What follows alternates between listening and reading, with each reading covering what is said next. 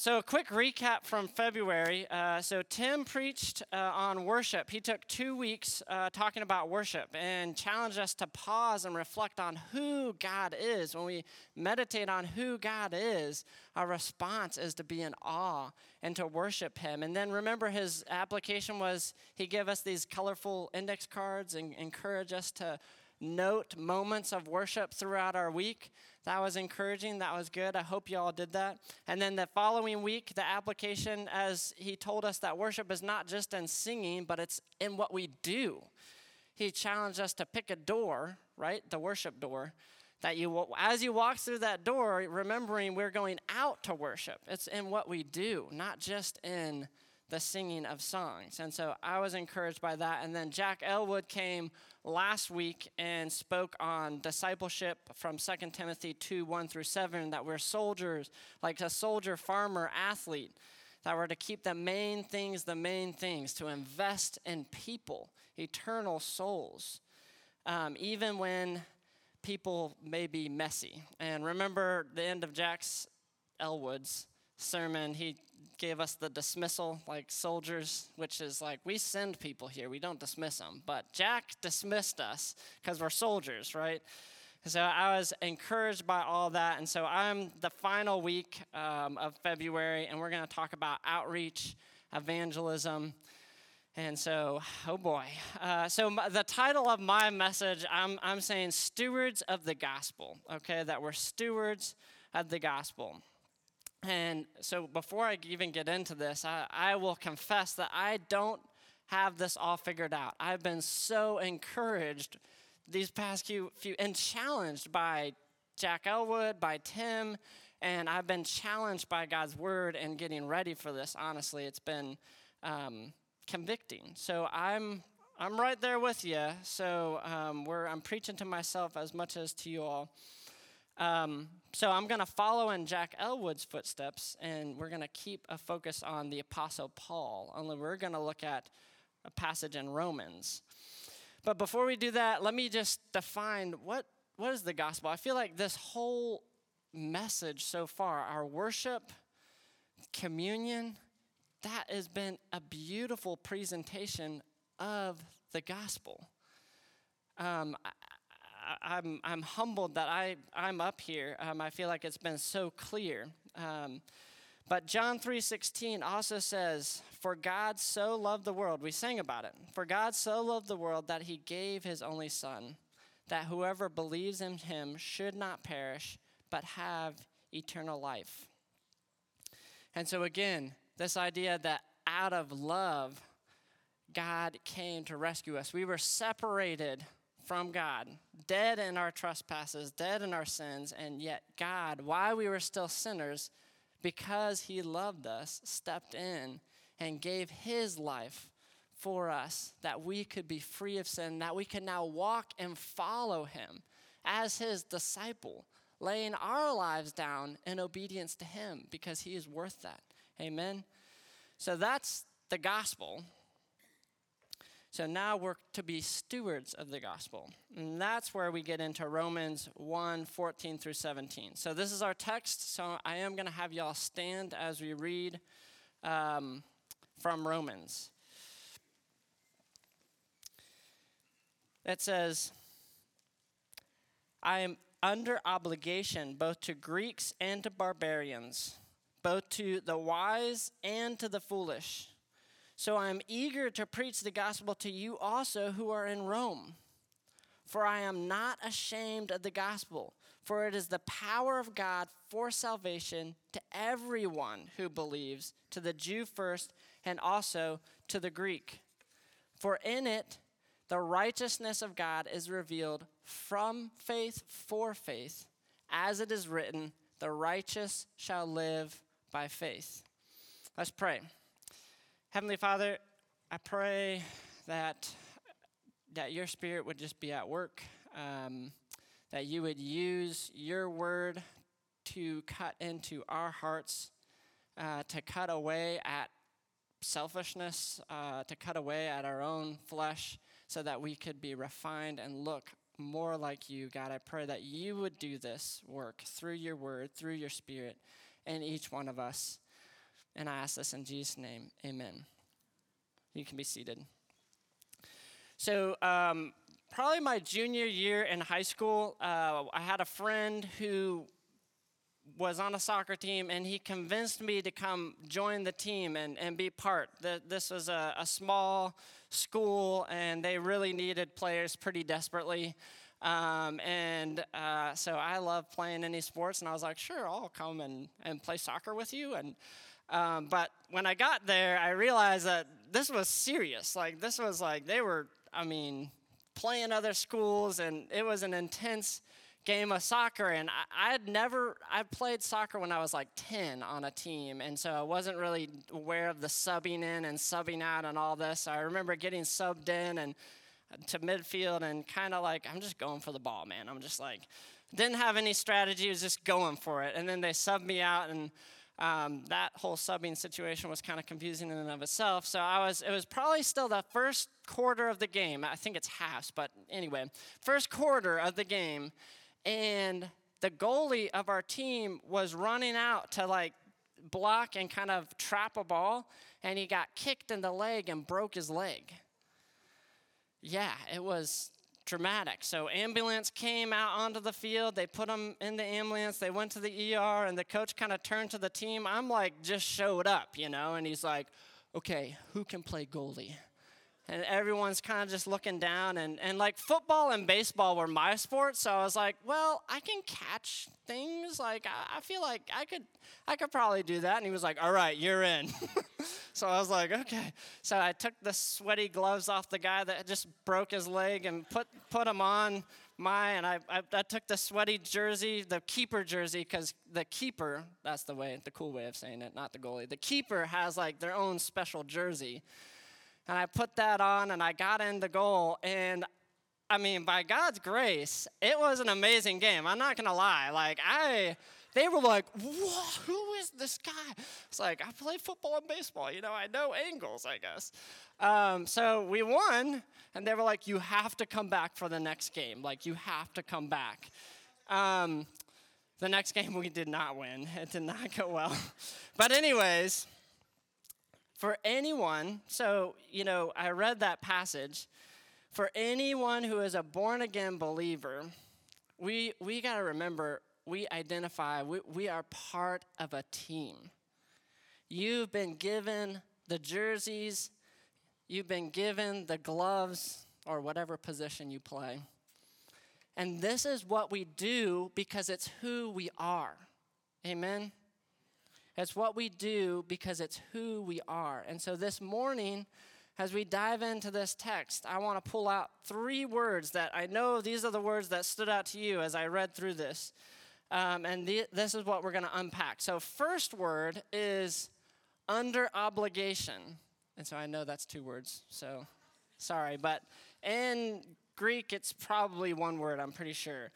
Um, Paul says he is under obligation both to Greeks and to barbarians, both to wise and the foolish.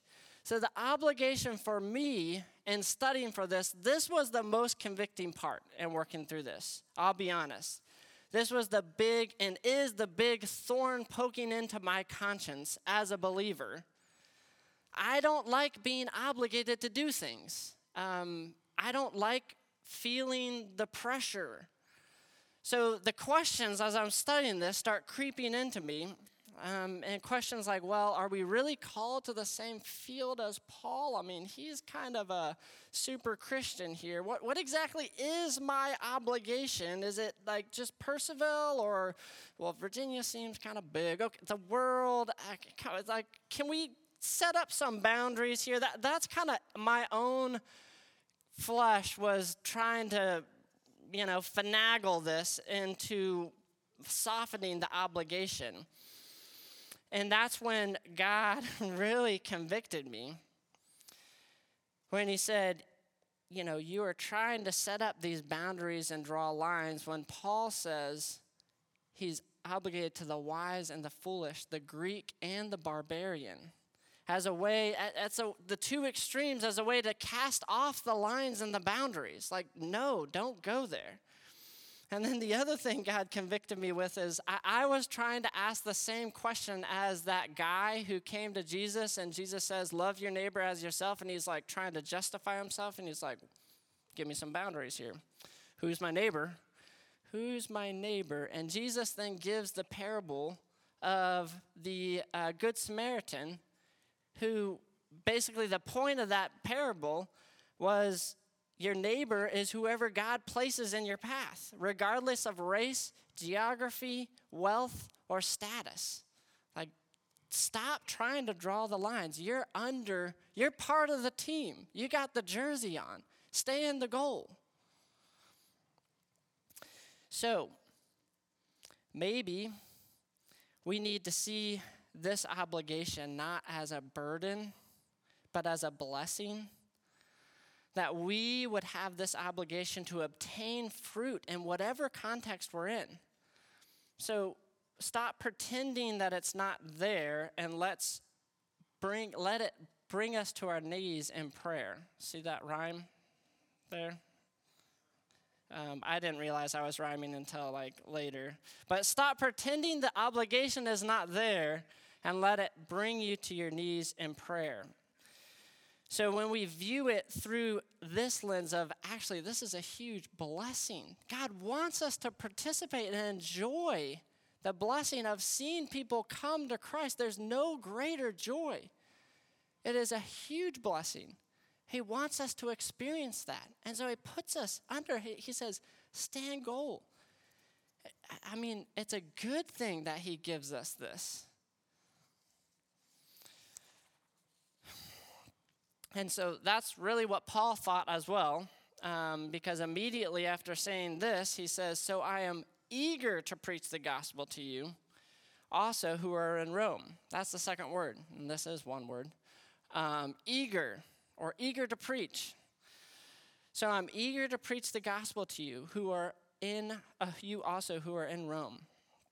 So this is Paul, and this I think just shows Paul's heart. He wants to keep the main things the main thing, and he is eager to get right to it.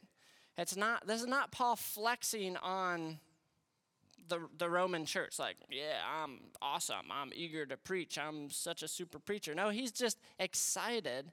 He's trying to come alongside, he's trying to help them see and be inspired that Rome the church in Rome and, and the, the city of Rome, which was like the capital mega city, kind of intimidating, that Rome is not off limits. That's the message that he's trying to communicate with his eagerness to preach. That the gospel is not off limits, even to the city of Rome. Um, this is affirming, it's inspiring. So imagine now that Paul was writing to Blue Ridge Bible Church. And he says, I'm eager to come alongside you and preach the gospel. This is not a guilt or shame thing. It's just, I'm excited to come and share the gospel and see what God does here. Purcellville is not off limits to, for the gospel. DC is not too lost. Your home is not off limits for the gospel. Your workplace, they may have some policies. Um, but it's not off limits. And, and Paul is, is encouraging the people in Rome that, listen, this city is messed up and it's intimidating and they have a lot of pride and power and all this stuff. But you know what? I'm eager to come. I'm eager to give this message a voice, to give the gospel a voice. And so, again, wherever we are, be wise, pray relentlessly, but take the opportunities to give voice to the gospel.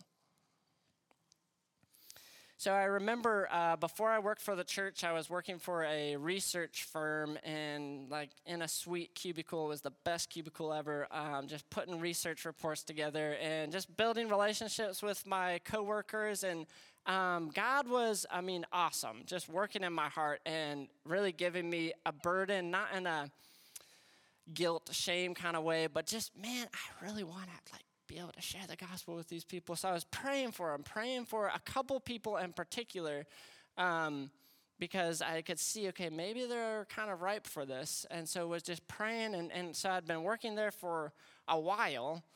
And I overheard a conversation in cubicles over. And God was like, you should go over there.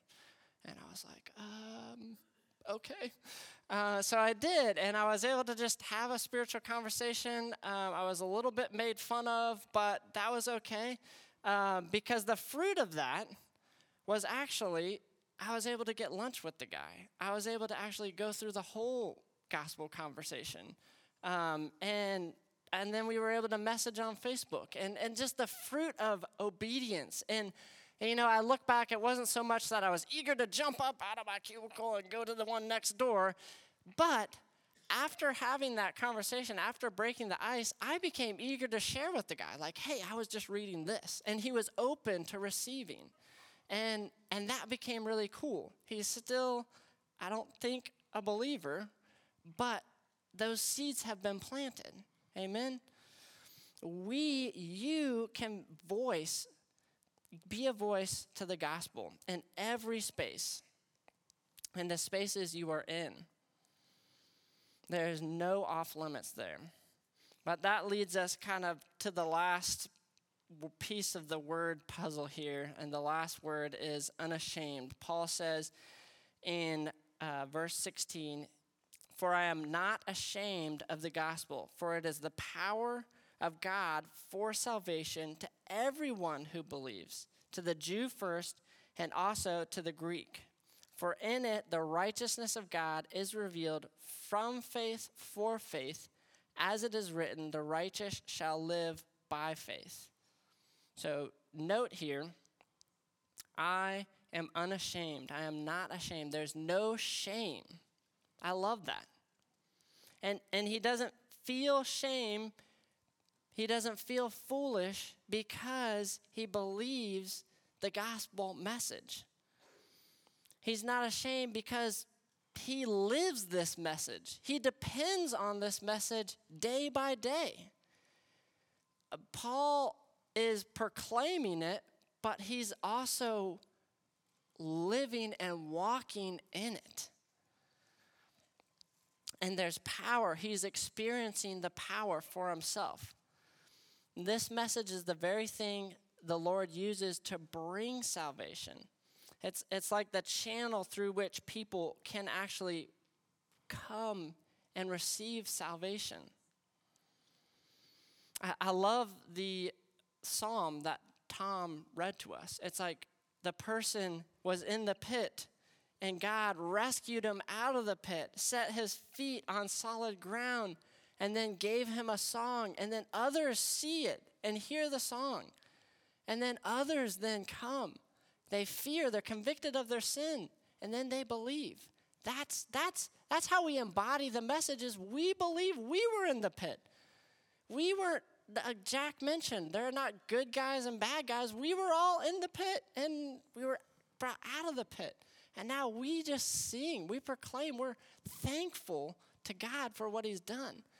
That, when we uh, start to embody that, we, we begin to believe that and live it in our homes. We begin to explain what sin is to our kids as we see it, as allow God's Holy Spirit to convict us when there's sin in our own heart and we repent, we confess it. Christian, we have to believe this. We have to live this. And that is what makes it more natural to just overflow. It's our song as we bump into unbelievers. It's, we got to get out of this, I think, mentality of like, okay, I'm a Christian over here, and then oh man, I'm around unbelievers, and now I gotta I'm under. It's like you you're preaching the gospel over here in the church, and you're just like you're preaching the gospel outside, in the workplace, at school. Are you guys all right? Yeah, we're we're together on that. Um. So another story. Um, we I started teaching through the Gospel of John uh, for youth group just this past year. Started I think in January, and you know I always I'm a pastor, so I believe this message. Obviously, I've preached several times, and I firmly and always have believed. But going through the Gospel of John just this past year, it it has been so encouraging because one of the big takeaways for me that I've seen in this gospel is that is the reminder that Jesus Christ didn't just come and die to take away my sins. He did that. But he really he is for everyone. This message is for all. And and I think in today's culture it's kind of like, well, you have that and you have this and what do you believe? What do you, oh, well, that's your truth and that's your truth. And, and, but the truth, truth is this message is for everyone, it's for all. Jesus has the power to save us from our sin and give us eternal life. And, and that is for all. And I've become convinced of that. And I began again to pray. I mean, I'm in the church. So Jack's already a Christian. Tom's already a Christian. So, you know, it comes. But I began to pray, like, for some of the delivery guys, for the, the copy repair man, for some of the guy, people I was just bumping it, like, by name, learning their names, like, praying for them in the morning, not out of guilt or because I knew I was preaching, because I didn't know I was preaching this, um, but because I was like, man, this is really for them. And so began to pray for them and pray for them. And months later, after having building a relationship with one of the delivery guys, it came up church. I mean, we were in church, so um, but was able to have a gospel conversation. And it was really natural and awesome. And he didn't repent and cry and fall on his knees and give his life to christ. I wish i had that story but but he appreciated it. And he continues to deliver and we continue to have a conversation um, and that's really neat. And so, again, we're unashamed because we believe it and we're living it. And we begin to pray um, and get on our knees and pray. So, guilt and shame are not what inspire us to eagerly proclaim the gospel to people around us. Amen. Guilt and shame are not what inspire us to eagerly proclaim and to be unashamed. That, that doesn't make sense for, for shame to be the thing that makes you unashamed. No. We're eager because we believe it, because God's changed our lives. Um, so we did. Uh, I took a stu- group of students to uh, Richmond to do uh, March for Life, uh, pro-life uh, advocacy. Really neat time we had like eight students come and uh, so anyway we, we were going down to kind of the rally and there are people kind of passing out signs you don't have to you should bring your own sign but people just hand you signs so um, like pro-life kind of signs and the first sign that I walked up to, this guy was handing out. It wasn't a wrong sign or a bad sign, but it was all red, square, and it had the word extremist in it. And I was like, uh, pass on that sign. Um, find me another sign. um, so again, the sign wasn't wrong, um, but it was. I was like, wait, I had to read it like three times to understand it. Um, so I found a sign that I was like, okay, yes, I, I, I'm for this message. I wanna, I wanna hold this message in my hand. Um, and so I took that and we kind of listened to the different speakers at the rally and we were encouraged. And then we began to march and there were so many people i quickly realized that i had to hold my sign up both as like a message but also because there were you know nine other people who could easily get lost. And so we had to like recognize where we're going here. Uh, we all had to kind of pay attention to the sign and kind of keep together and keep going. And so I, I did. I held the sign the entire time switched hands, not that strong. Um, and it was a way to keep our group together. But, you know, I, I turned the sign not to just the other marchers. I kind of tried to phase it to the people in the traffic driving by. And again, it's not, you know, like there are 800 other signs. So, um, but my point in that was I want the people to know that what, what this whole group of people is about um, and, and to be encouraged or to curse at us. Um, we got some of both, you know. It was it was a mixed group. Um, but again, if you're a believer, if you believe this yourself, You are part of this team. In other words, you've been given a sign over you, and it's a good sign. It's a good sign of God's mercy, His love, His grace, but it's also a sign that is convicting to other people. And so just embrace, know that that's the sign that you've been given. And you can, you know, there were times that after the march, I kind of had the sign and I kind of like curled it up. I was like, okay, we're not marching anymore. And we, we can, we can kind of curl up and, and not hold it. But listen, you have the sign of the gospel. It's, it's over you. Jesus has given it. And so we can hold it up, not in, you know, bashing people over the head with it, but we hold it up in our homes. We remind each other this I need to see your signs. I need to see where we're going, that we're, we're on the team here. And so let's not be ashamed of this incredible message that we are under obligation to hold. We have it, it's been given to us. And let's eagerly share it. Let's eagerly give voice to the gospel, give voice to this message that saves lives from eternal damnation to eternal life. And the struggle is real in between. That is a good sign, man.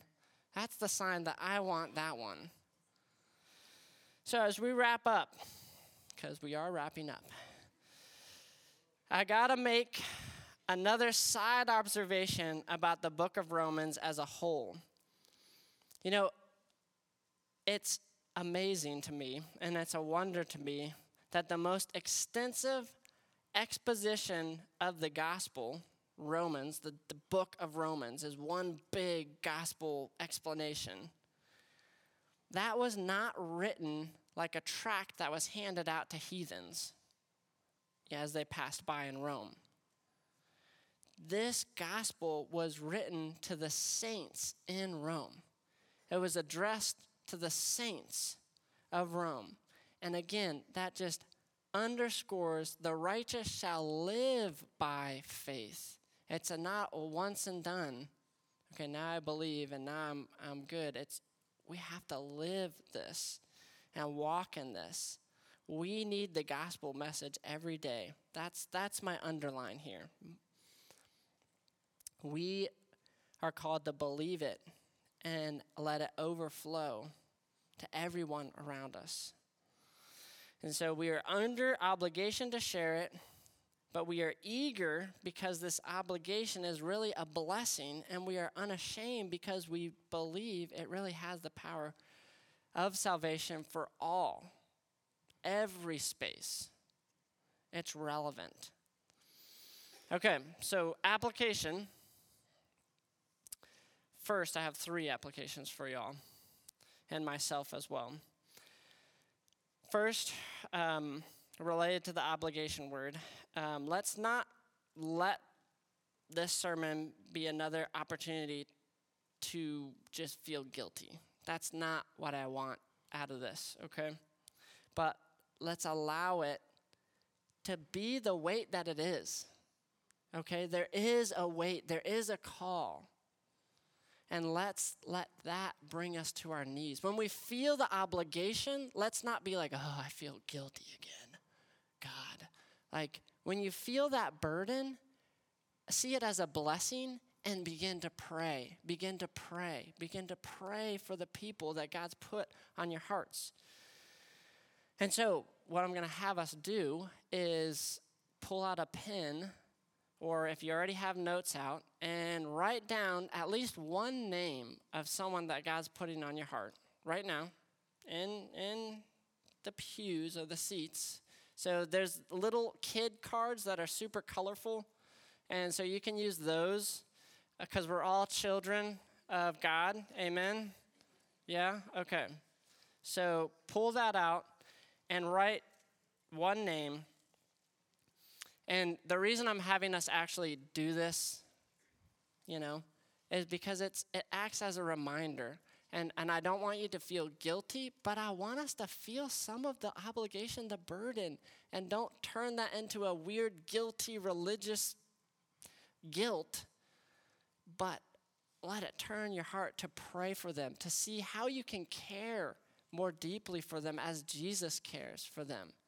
That's, that's what we're doing here, okay? Okay, so we got the name down, right? All right. Um, that's the first application. Second, be eager to give voice to the gospel. You know, as you pray, God will open your eyes to opportunities. Open your eyes to opportunities to give voice, even in the overlooked kind of circumstances. Take those opportunities, like jump onto them, because there's joy to be had in getting in the game and like actually holding up your sign and being a part of this. There's joy to be had. And when we begin to do it, maybe out of obligation at first, we'll begin to see, wow, this is really awesome. You know, God is amazing. Even if He doesn't change that person, He begins to sharpen us and mold us. So be eager to give voice and allow God to convict you of different spaces that you're just like, mm, the gospel's not for them or for that space. And then finally, if you are not a believer, we are under obligation to share the gospel. We're eager because the obligation is really a blessing, and we are unashamed because we really believe it's true. But if that's not you, if you're not believing, and are convic- convinced and you aren't convinced that it is true or have doubts, I have two things for you. Another hour long message for one. No, sorry. So, one, I'm going to make myself available up here or, yeah, probably maybe over there. Um, uh, I'll make myself available. I'd love to just have a conversation. Where are you at? What are your doubts? What are you struggling with? Um, and then my second thing for you is open up the Gospel of John. Open up your Bible and just be honest with God about your doubts, about your struggles, about whatever it is, and begin to read and question and examine and like be skeptical if you want to be skeptical but seek to understand who Jesus is as he's revealed himself in Scripture. And I'm telling you, y'all, I've been going through the Gospel of John. I'm telling you, the Word of God is powerful. And so if that's you, if you maybe even if you put your faith in Jesus, but you're still struggling with doubts, open up your Bible and begin to cast those things on Him. But then pull other people in. Like, we want to support you in this. We're not, we're not going to necessarily make you cry and go on your knees and everyone come around you and pray. Like, we, we want to come alongside you and we want to continue to point you and guide you to our Jesus. So, and for, for everyone who is in this place of, yes, I'm convinced of this, let's wake up to this call and let's get to work. There is huge potential for joy of fellowship and God wants us to share in that. That's why He's given us the obligation, so that we can share with Him in that. So again, we are part of this team. Amen. We got the sign, we got the jerseys. So it's who it's we do this because it's who we are.